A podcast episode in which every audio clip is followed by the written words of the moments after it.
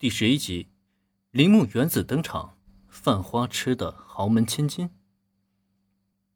抱歉啊，毛利同学，我好像给你添麻烦了。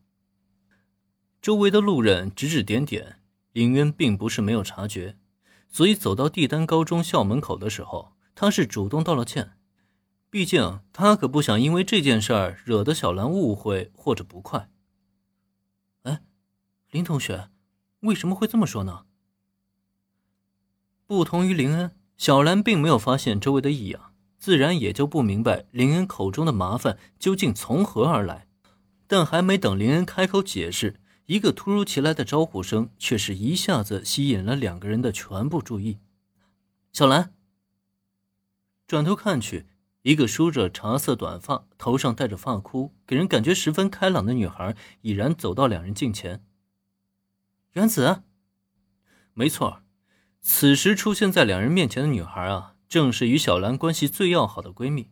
据说发箍才是她的本体，而且貌似还带有花痴属性，可以使用强大超能力的铃木财团二小姐铃木原子。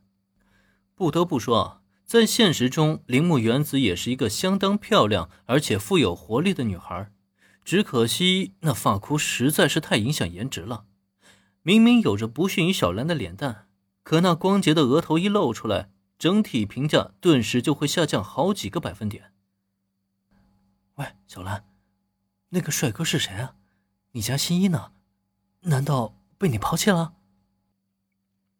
就在林恩观察着铃木原子之际，原子也同样在看着这个与闺蜜一起并肩上学的大帅哥。虽然作为豪门千金，她平日里看过的帅哥也有不少。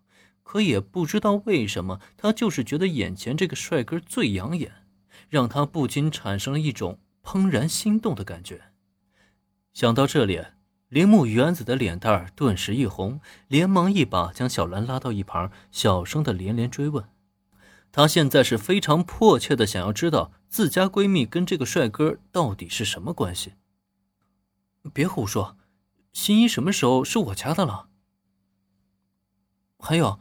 林同学是我的房东，我们也是才认识不久呢，不是你想的那种关系。遭到闺蜜的追问和调侃，这让小兰顿时窘迫不已，下意识拍开原子的手，同时又很快解释了两人的关系。哎，竟然是房东吗？房东和租客这种展开倒是出乎了我的意料啊。哎，话说。既然那个大帅哥不是小兰你的那个，那你说，如果我去告白的话，会不会可能成功啊？听小兰这么一解释，铃木原子的脸上也是露出了意外的表情。不过很快他就仿佛想到了什么一般，顿时精神一振。既然这个大帅哥跟小兰没有关系的话，那岂不是他就有机会了？别闹了，原子。哪有你这样一见面就跟人家告白的呀？人家林同学又不了解你，怎么可能会答应与你交往呢？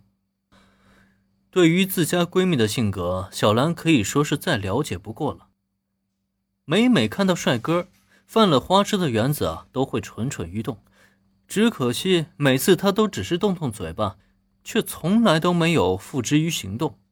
虽然与林恩认识的时间不长，但小兰却觉得。他应该不是有女孩告白就会答应交往的轻浮男人，所以对于闺蜜的花痴，他是立刻轻推了对方一下，希望原子能够赶快的清醒过来。